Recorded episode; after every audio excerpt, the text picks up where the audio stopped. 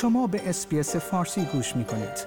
با رفتن به sbs.com.au به اخبار و گزارش های بیشتری دست خواهید یافت. کشته شدن صدرزا موسوی در حمله اسرائیل به سوریه یکی از سرخطهای اخبار ایران و جهان در یک هفته گذشته بود. این اتفاق با تهدیدهای جمهوری اسلامی علیه اسرائیل همراه شد و بسیاری نگران یک جنگ تمام عیار بین اسرائیل و ایران شدند. اما چقدر واقعا امکان دارد جنگی مستقیم میان اسرائیل و ایران صورت بگیرد؟ از سمتی سکوت رضا پهلوی نسبت به این اتفاق با انتقاداتی در داخل اپوزیسیون جمهوری اسلامی همراه شده است. این صحبت ها هفته های پیش هم با سخنرانی مایک پومپئو وزیر امور خارجه دوره دونالد ترامپ در جمع گروه مجاهدین خلق و ادعای او درباره ارتباط شماری از طرفداران پادشاهی در ایران با سپاه پاسداران تشدید شده بود. چقدر این انتقادات را می‌توان جدی دانست و دلیل سکوت آقای پهلوی در روزهای گذشته چیست؟ همچنین در هفته گذشته وارد ششمین سالگرد ماجرای دختران خیابان انقلاب شدیم. ماجرایی که با از سر درآوردن روسری سفید به شکل نمادین توسط ویدا موحد در خیابان انقلاب شروع شد. در این شش سال گذشته جنبش زنان از نظر جامعه شناختی چه تغییری کرده است و این چه تأثیری بر نظام سیاسی ایران دارد؟ مجید محمدی جامعه شناس و تحلیلگر مسائل سیاسی ایران در گفتگویی با اسپیس فارسی به این سوالات پاسخ می‌دهد. محمدی بار دیگه خیلی ممنون که مصاحبه با اسپیس فارسی رو پذیرفتید. خب قطعا مهمترین خبری که درباره ایران ما توی یک هفته گذشته داشتیم کشته شدن سید رضا موسوی بود که توی حمله اسرائیل به سوریه رخ داد. به نظر شما با توجه به تنش هایی که بین ایران و اسرائیل توی این یک هفته رخ داد بعد از این اتفاق تهدیدهای ایران چقدر جدیه و چقدر امکان داره که شاید یک جنگ تمام عیار بین اسرائیل و جمهوری اسلامی باشیم؟ این تهدیدها از سه جهت بیفایده و محمل هستند. اولی که جمهوری اسلامی و نائبانش یعنی حزب الله لبنان هشت شعبی حوسی ها حماس و جهاد اسلامی در حال جنگ با اسرائیل هستند و هر کاری رو که در این جنگ از دستشون بر بیاد بر اساس هزینه و فایده انجام میدن و تهدید دیگه یه مسئله بیفایده ای هست.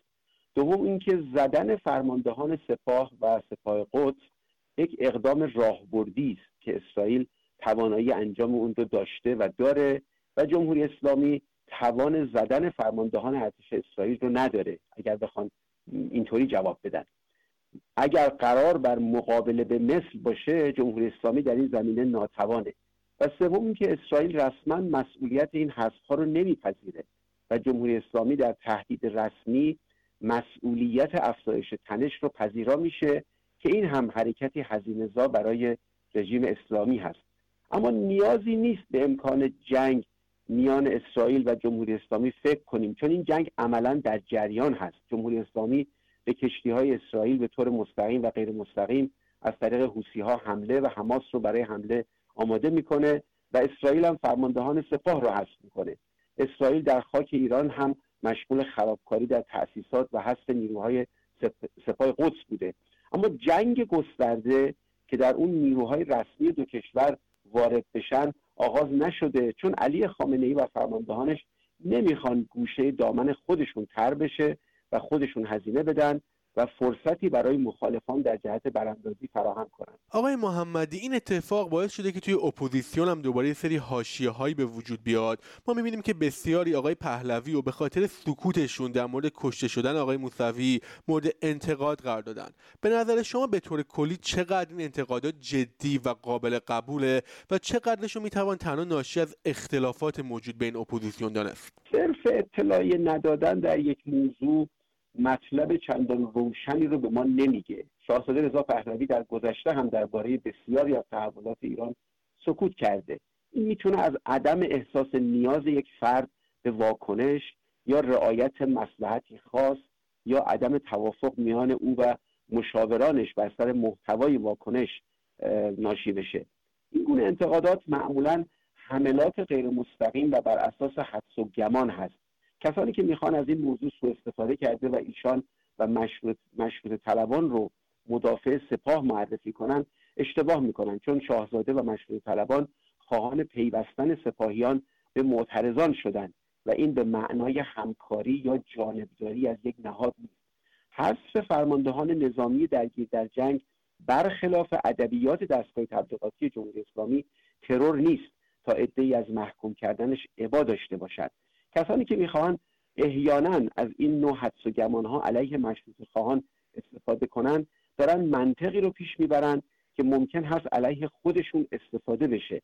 امروز مخالفان جمهوری اسلامی پیش و بیش از همیشه به همکاری و همبستگی نیاز دارند و نه شبه افکنی و گمان سازی برای حمله به یکدیگر. آقای محمدی ما تو یک هفته گذشته وارد ششمین سالگرد ماجرای دختران خیابان انقلاب شدیم.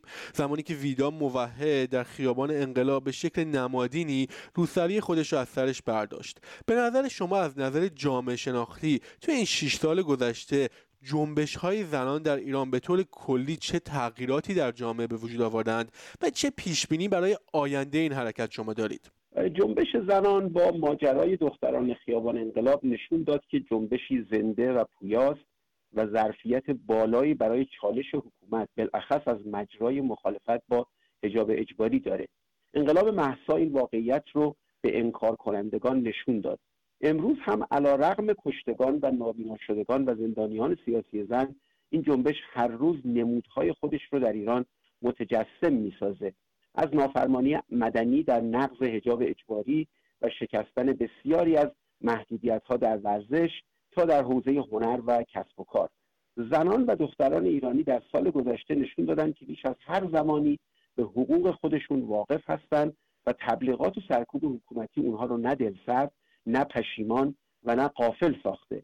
مسائل و مشکلات زنان ایرانی از جمله فقر و تحقیر و بیکاری و خشونت خانگی و خیابانی و بدمسکنی و مانند اونها همانا مسائل و مشکلات همگانی در ایران هست و از همین جهت مردان رو به همکاری با اونها میکشونه. های نارضایی و استیصال و ناامیدی و تنفر از اسلامگرایی یا اسلام سیاسی نیروی فروخفته هست که روزی سر باز خواهد کرد. حتی مهاجرت انبوه یا اختلالات روانی یا یأس از تغییر نخواهد تونست. زنان ایرانی رو از مسیری که انتخاب کردن برای همیشه دلسرد و منصرف کنه جناب آقای مجید محمدی خیلی ممنون برای وقتی که برای اف فارسی گذاشتید آیا می خواهید به مطالب بیشتری مانند این گزارش گوش کنید؟ به ما از طریق Apple Podcast، Google Podcast، Spotify یا هر جای دیگری که پادکست های خود را از آن می گیرید گوش کنید.